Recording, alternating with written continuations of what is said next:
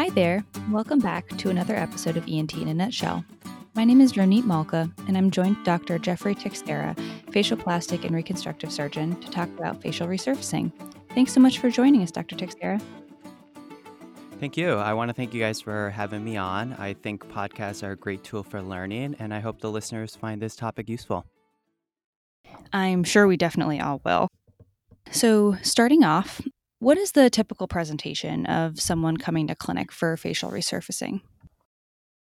So, patients that present to clinic for facial resurfacing really come in a couple different flavors. The most common is for cosmetic reasons. So, they're concerned about either having wrinkles or skin laxity.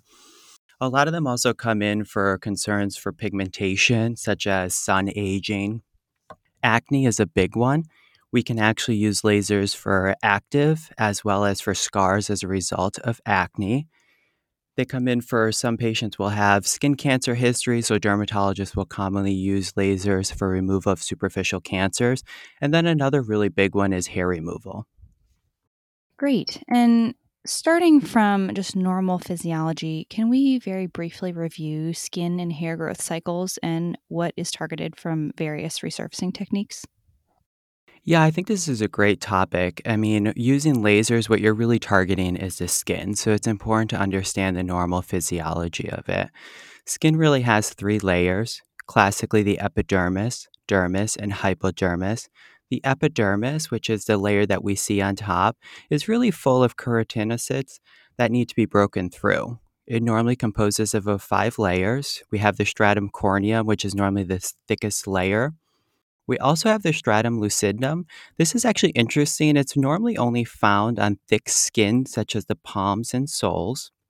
The stratum granulosum, spinosum and basale, this is really where uh, the cells originally start to grow and basically push their way up.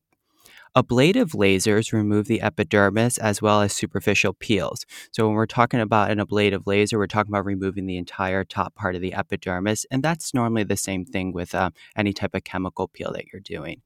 The epidermal junction isn't really a layer of the skin, but it is a blueprint for overlying skin. And we normally classically talk about if it's significantly damaged, it can lead to scar. The dermis is broken up into the papillary as well as the reticular layers.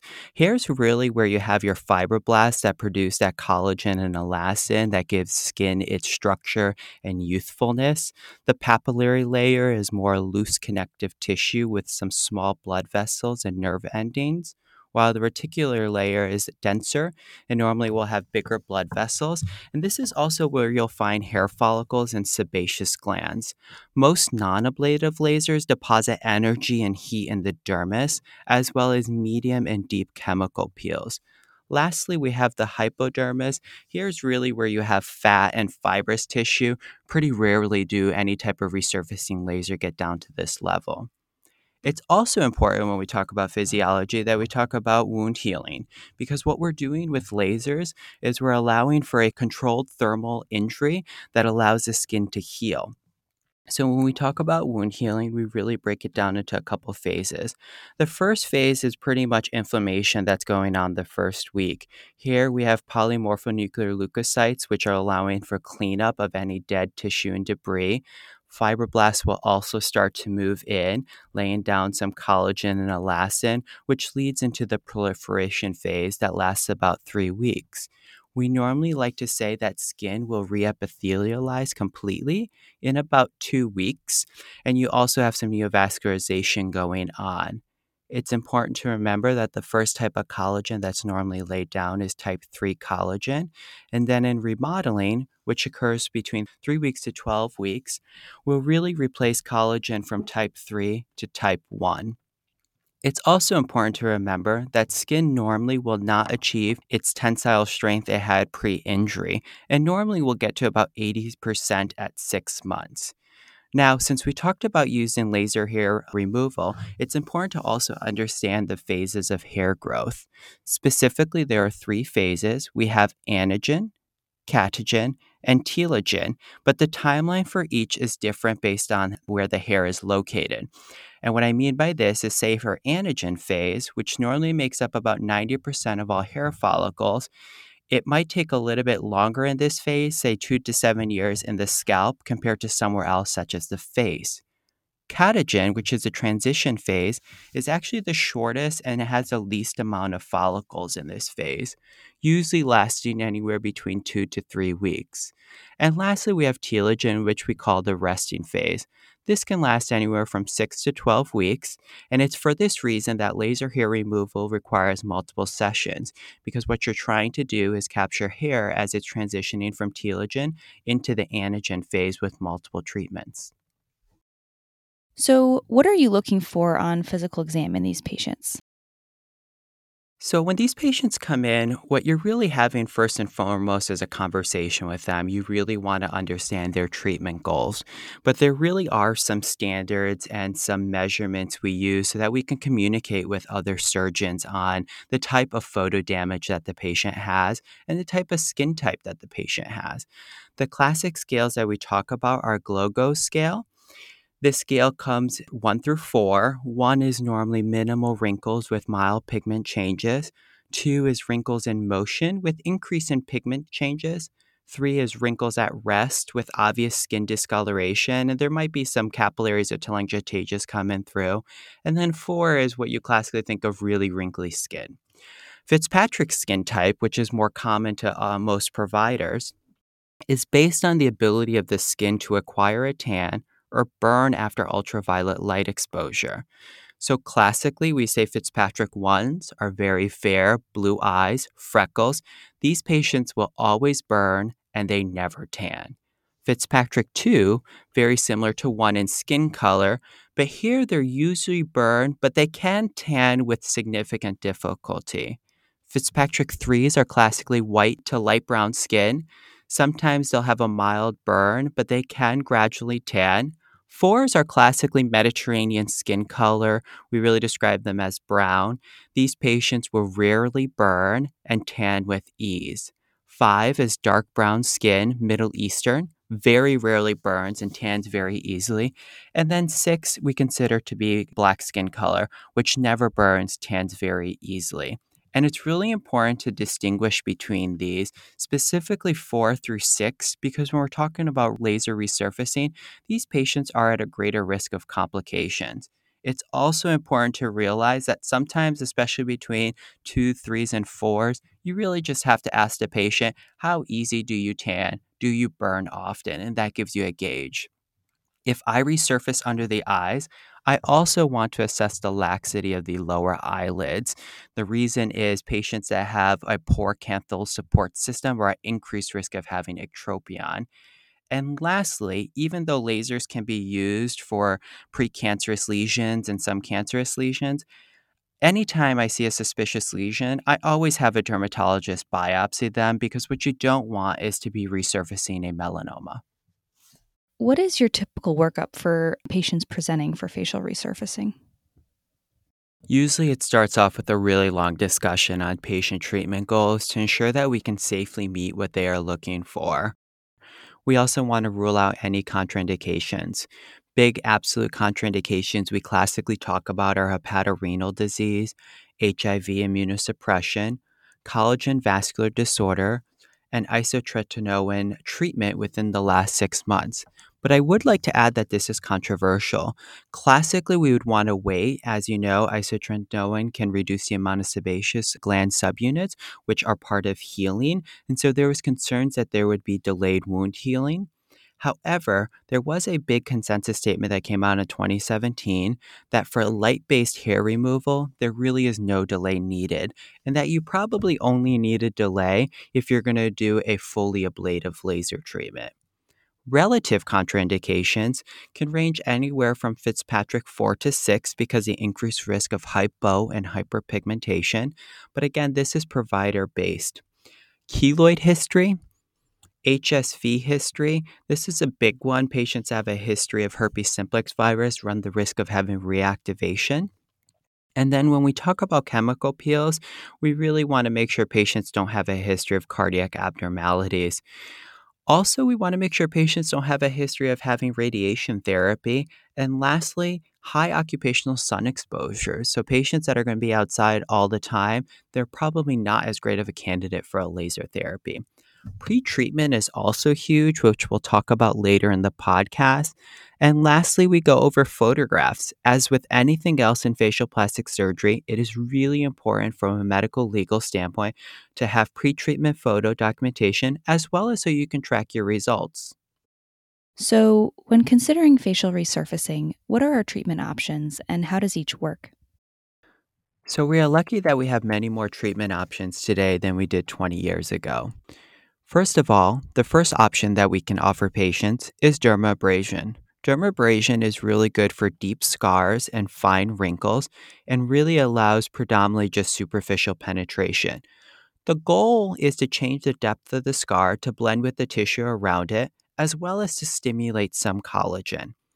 When you're doing dermabrasion, you're basically abrading down to the level of the papillary dermis, one way you know you're at this level is you'll get pinpoint bleeding, which is a classic sign. Next, we have chemical peels. Chemical peels have actually been increasing in favor among some providers after having a little bit of a period where they fell out of favor. But the goal here is to promote regrowth of photo damaged skin. It's really only appropriate for patients with mild facial rhytids and minimal dyschromias, and it's remember that patient selection expectation are really important. It's classified based on the depth of the peel, including superficial, medium, and deep peels. When we talk about superficial peels, we're only going through the epidermis with no dermal involvement. Classically, these peels include salicylic acid between 5 and 15%, glycolic acid between 40 and 70%, trichloric acetic acid between 10 and 25%, and Jessner's solution. Medium peels, on the other hand, go down to the superficial reticular dermis. These include a TCA 35% peel, glycolic acid 70% peel, and Gesner solution. The last type of peels that are less commonly performed these days are deep peels, which go to the mid reticular dermis. And these include Baker's solution, which is predominantly composed of phenol. It's important to remember that with all chemical peels, you start off with cleaning of the skin with alcohol and then acetone to degrease the face. With any peel, your endpoint is visually determined and it must be uniform throughout. A common guide that is used is one developed by Dr. Obagi. When you're trying to do a superficial peel limited to the epidermis, your endpoint will be a cloudy white frost on a pink background. When you're trying to go into the papillary dermis, you'll have a uniform white coat frosting with some erythema. And lastly, when you want to go through the papillary dermis, you'll have a nice layer of solid intense white with no erythema. When we talk about laser therapies, it's important to always remember to pre treat patients who are Fitzpatrick 3 through 6 and any patient that has a history of hyperpigmentation. Lasers really fall into two categories ablative and non ablative modalities, and the terms basically mean if the epidermis is left intact or not. So, with the ablative lasers, the epidermis is completely removed. It's also important to remember that most of these lasers work by photothermal effect, meaning that heat causes direct damage to adjacent tissues. When we talk about ablative lasers, they're most commonly used for scar reduction as well as for significant photo aging, so your Glogau threes and fours.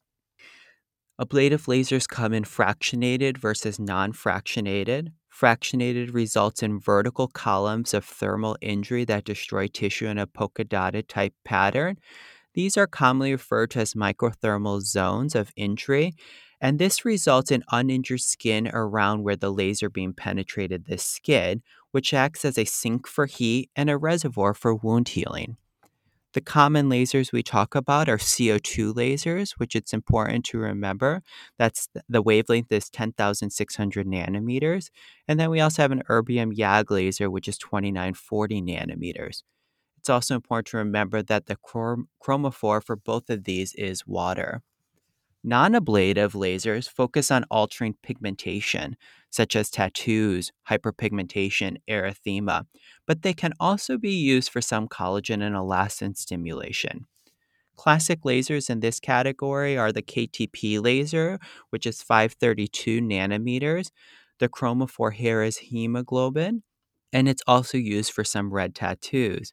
Pulse dye laser, which is 585 to 595 nanometers, also targets hemoglobin. When we're looking at melanin or blues, greens, blacks, the two common lasers are Alexandrite, 755 nanometers, and Nd:YAG, which is 1064 nanometers. It's also interesting that these lasers can be used for hair removal, and unlike IPL or BBL, an Nd:YAG can actually be used in all skin types. It's also important to point out here that patients that have light, fair skin with very fair hair on their body, they're less likely to get results from laser hair removal because, again, the laser is being taken up by the pigment in actually the follicle. Lastly, we have intense pulse light and broadband light. While these are not true lasers because the emitted light is usually the spectrum of 400 to 1200 nanometers, you can use these various cutoff filters to selectively filter out shorter wavelengths of light that target a specific chromophore. Great. Thank you so much for that pretty comprehensive review.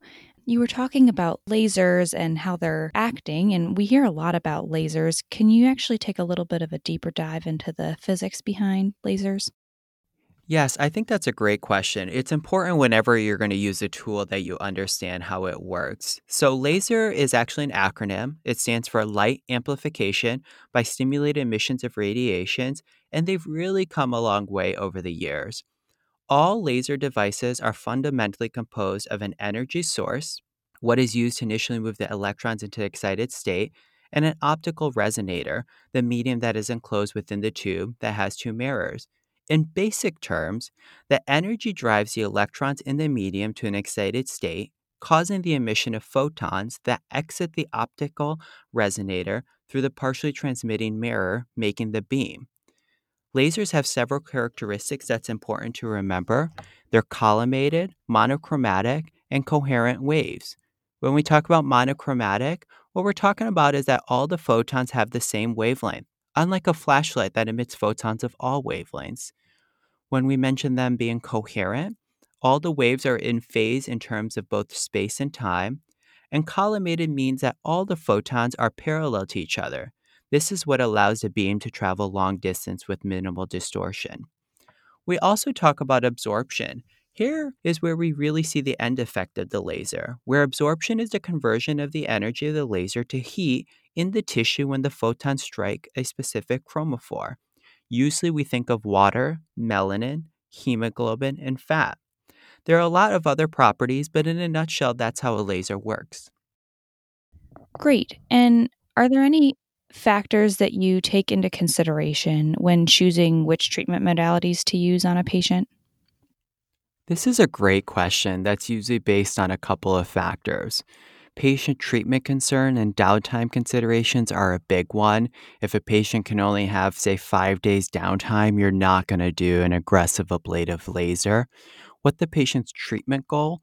And of course, the availability of the different modalities. There's very a large selection of systems out there, and you may have access to one and not another one.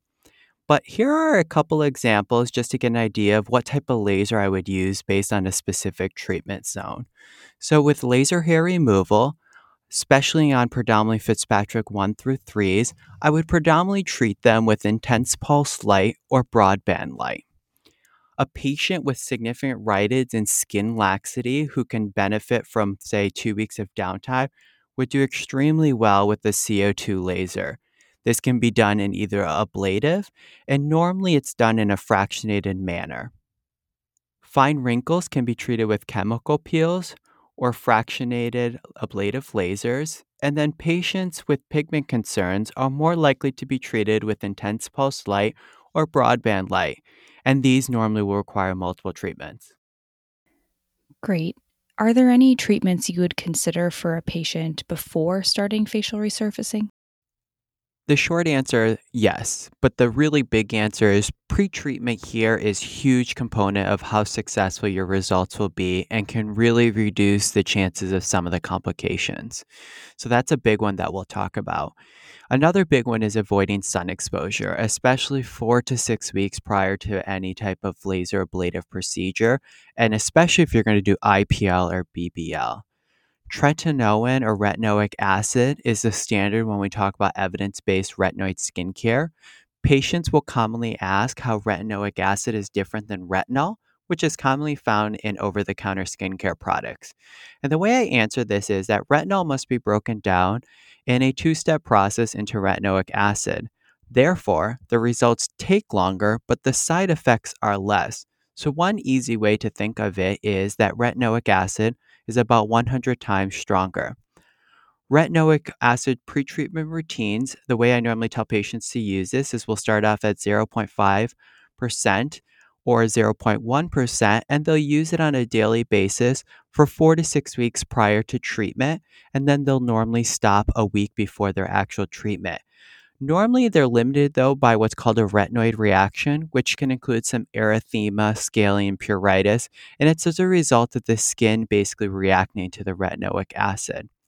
What it does is it actually compacts the stratum corneum, so you get a more uniform frosting if you're using chemical peels, as well as more uniform absorption of light when using laser.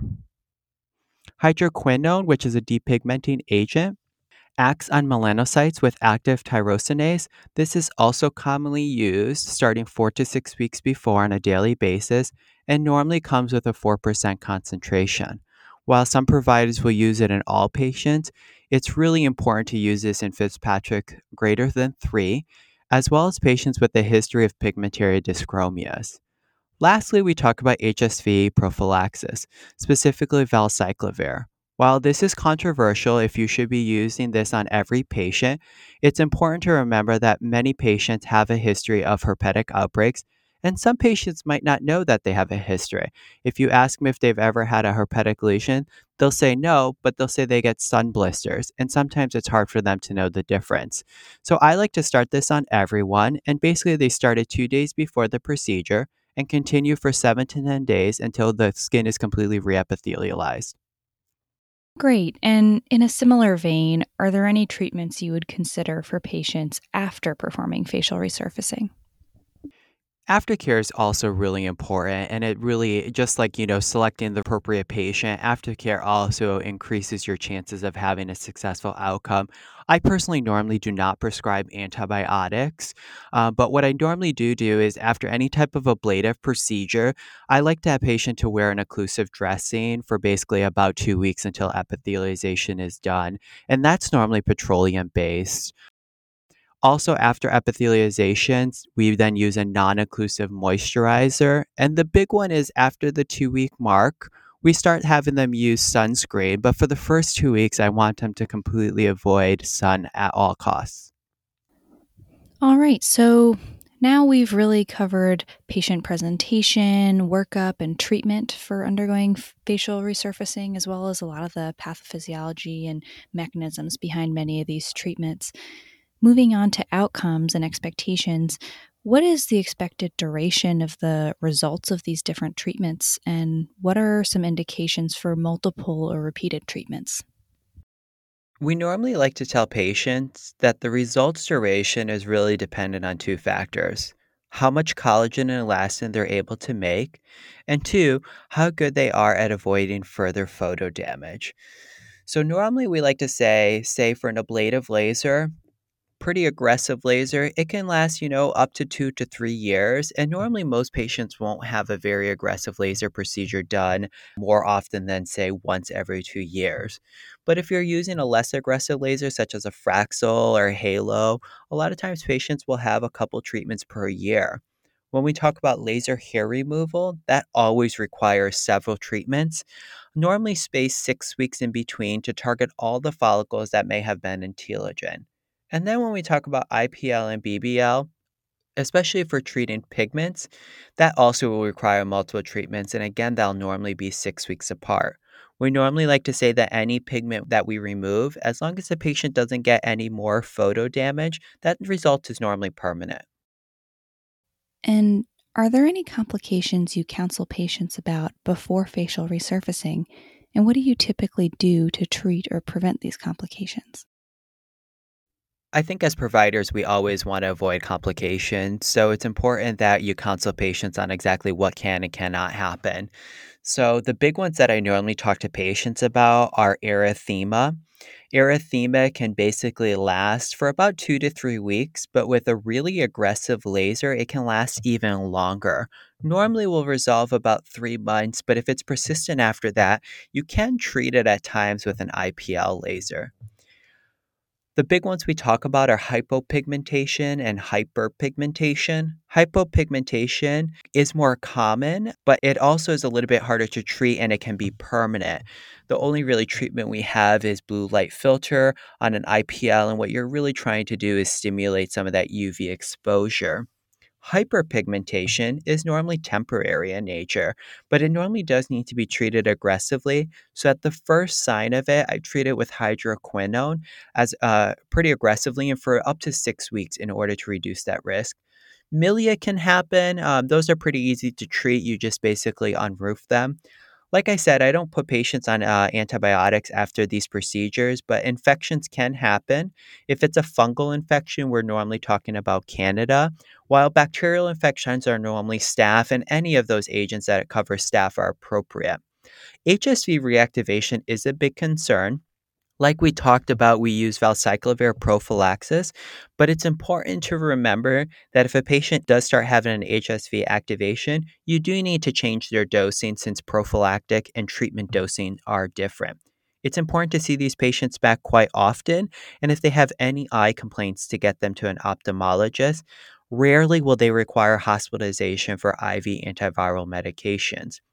Facial scarring is almost always a result of inappropriate laser settings, but it can happen in some patients who have a history of poor wound healing. Topical steroids can be used in these patients as well as intralesional steroids. Some providers will use intralesional 5-fluorouracil. And in really bad hypertrophic scarring, you can actually later on try to use a fractionated laser. Telangiectasias is an interesting one. Some patients will come in and say, you know, I'm really happy with my sunspots being gone, but now I have all these little blood vessels. Did the laser cause them? Well, no, the laser didn't cause them. What happened was they were underneath that sun damage. And when you remove that photopigment, what you then see is those blood vessels. And that's pretty easy to treat with a vascular laser. Ectropion is extremely rare, but results from the razor resurfacing in patients with a weak canthal support system. So it's important, like we mentioned in the workup, to test with the SNAP test. Rarely, the ectropion may need canthal support surgery, such as a lateral tarsal strip. Less common with chemical peels, but commonly tested and providers need to be aware of, is arrhythmias, renal failure, laryngeal edema, and toxic shock. And so for deep peels, IV hydration is almost always warranted, and it's important to have cardiac monitoring in these patients. It's also important that with full face phenol peels, they need to be performed over about 60 to 90 minutes with 15 minute intervals between cosmetic zones to reduce the risk of such cardiac arrhythmias. It's important, though, to have a cardiac monitor, as we mentioned, and you should be prepared to provide ACLS if needed. So, a strong theme here has been the adverse effect of photoaging. What sun precautions should patients take after facial resurfacing? This is a great question and one too often missed. The number one source of aging, as you mentioned, is the result of UV exposure, the sun. So, what I like to do is to make sure that the patient understands how important sun avoidance and sunblock use is. For the first two weeks, while the skin is undergoing reepithelialization, we recommend complete sun avoidance. At the two week mark, they can start wearing a physical barrier sunscreen with avoidance of direct and prolonged sun exposure for 12 weeks. And finally, what kind of follow up do you typically schedule for these patients? We typically will see these patients back at the two week mark when they have undergone reepithelialization and then again at the three month mark. At that point, we'll normally retake photos and we like to reanalyze them with the patient and come up with any possible further treatments they may require. So, to briefly summarize what we've talked about today, facial resurfacing encompasses primarily dermabrasion, chemical peels, and laser therapy, and is typically used to minimize deep, fine wrinkles, tighten skin, decrease hyperpigmentation, remove some skin lesions such as actinic keratoses, hair removal, or treatment of both active acne and acne scars. When considering how facial resurfacing works, it's important to remember the layers of the skin, particularly the difference between the papillary dermis with looser connective tissues and smaller vasculature and nerves, from reticular dermis with denser connective tissues, larger vessels and nerves, and adnexal structures such as hair follicles, sweat and sebaceous glands, and lymphatics. Dermabrasion, ablative lasers, and more superficial peels only penetrate the epidermis up to the superficial papillary dermis to promote regrowth of damaged skin through uniform reepithelialization and fibroblast induced collagen deposition, while deeper peels penetrate into the deeper papillary dermis or superficial reticular dermis for deeper scars, lesions, or wrinkles. Lasers act by stimulating heat production within a particular chromophore to induce damage and, in the case of hair removal, follicle destruction, but need to be absorbed by the follicle during the anagen phase and thus require multiple treatments in order to catch all the follicles at various stages in the hair growth cycle. When examining these patients, it's important to note the patient's Fitzpatrick skin tone, as patients with Fitzpatrick 4 or higher have a greater risk of undesired hyperpigmentation as well as noting other characteristics such as degree of wrinkling or lower lid laxity if the patient is having periorbital resurfacing, and of course, including pre and post treatment photo documentation. When working these patients up, care should be taken to assess for certain absolute contraindications for chemical peels, such as hepatorenal disease, immunosuppressed status, a history of collagen vascular disorders, or a recent history of oral isotretinoin use, though this is controversial. We should also be assessing for relative contraindications such as skin tone of Fitzpatrick 4 or greater, a history of keloid formation, HSV reactivation, or cardiac abnormalities, as well as any history of significant irradiation or sun exposure. Pretreatments in patients undergoing facial resurfacing is very important minimizing sun exposure for four to six weeks and topical retinoic acid pretreatment to compact the stratum corneum Uh, and provide more uniform resurfacing. Many patients are also given hydroquinone typically as a depigmenting agent to prevent hyperpigmentation and antiviral HSV prophylaxis to prevent reactivation.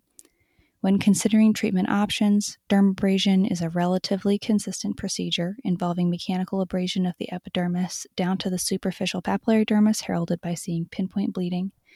Chemical peels and lasers are more flexible and can have various properties such as solution concentration or pulse duration and density, varied to provide different degrees of tissue damage. We reviewed a number of chemical peels, including salicylic acid, glycolic acid, trichloroacetic acid, and Jessner solution peels, which are used in superficial or medium depth peels, as well as Baker solution, which is a mixture of phenol, the main denaturing agent, croton oil, a keratolytic, and Septisol, and it's used for deeper peels. Laser therapy is largely categorized into ablative therapy, focusing on thermal injury to water containing tissues, leading to tissue retraction or scar reduction, and non ablative, focusing on thermal injury to pigment molecules and removing tattoos, reducing hyperpigmentation in tissues, or targeting melanin in hair follicles for hair removal. CO2 and erbium YAG lasers have water as a chromophore and thus result in ablative laser therapy, while KTP, pulse dye, and ND-YAG lasers, among others, have various pigment chromophores, including hemoglobin. Patients who undergo facial resurfacing are usually provided an occlusive dressing until reepithelialization is complete and should avoid sun exposure with good use of sunblock to avoid hyperpigmentation. Other complications after resurfacing include erythema, hypopigmentation, milia, infection, and facial scarring, as well as ectropion. Rare but more serious complications can include laryngeal edema, arrhythmia, renal failure, or even toxic shock. Multiple treatments are needed often particularly with laser hair removal, typically spaced four to six weeks apart, and treatment for hyperpigmentation, typically spaced about six weeks apart. Duration of effect can vary depending largely on how much collagen and elastin a patient's skin lays down and on patient avoidance of further photoaging. Dr. Texera, did you have anything else you wanted to add? No, I think that was a great summary, and I really want to thank you guys for having me on. Lasers are really great. I really like using them in my practice. It's just important, again, to choose the appropriate patient, have a good treatment regimen leading up to their patient's treatment, and know the different settings of what type of uh, treatment you want to do in order to reduce your risk of having complications. Great. Thank you so much. We're almost done with our episode, but before we end, we'll wrap up with a few review questions. As usual, I'll ask the question, pause for a few moments to give you time to think of the answer or pause the episode, and then I'll give the answer. First up, what type of cell synthesizes collagen during wound healing, and what type of collagen is laid down primarily in early wound healing?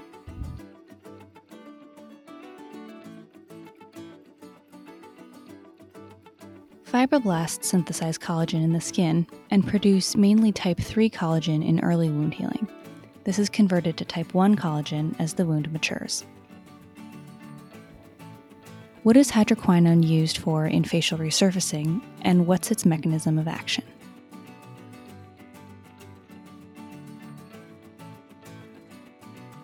Hydroquinone is a tyrosinase inhibitor, which prevents melanin precursors from being synthesized in the skin. This is used to prevent hyperpigmentation in response to tissue damage induced during facial resurfacing. And finally, which surgical lasers have water as a chromophore?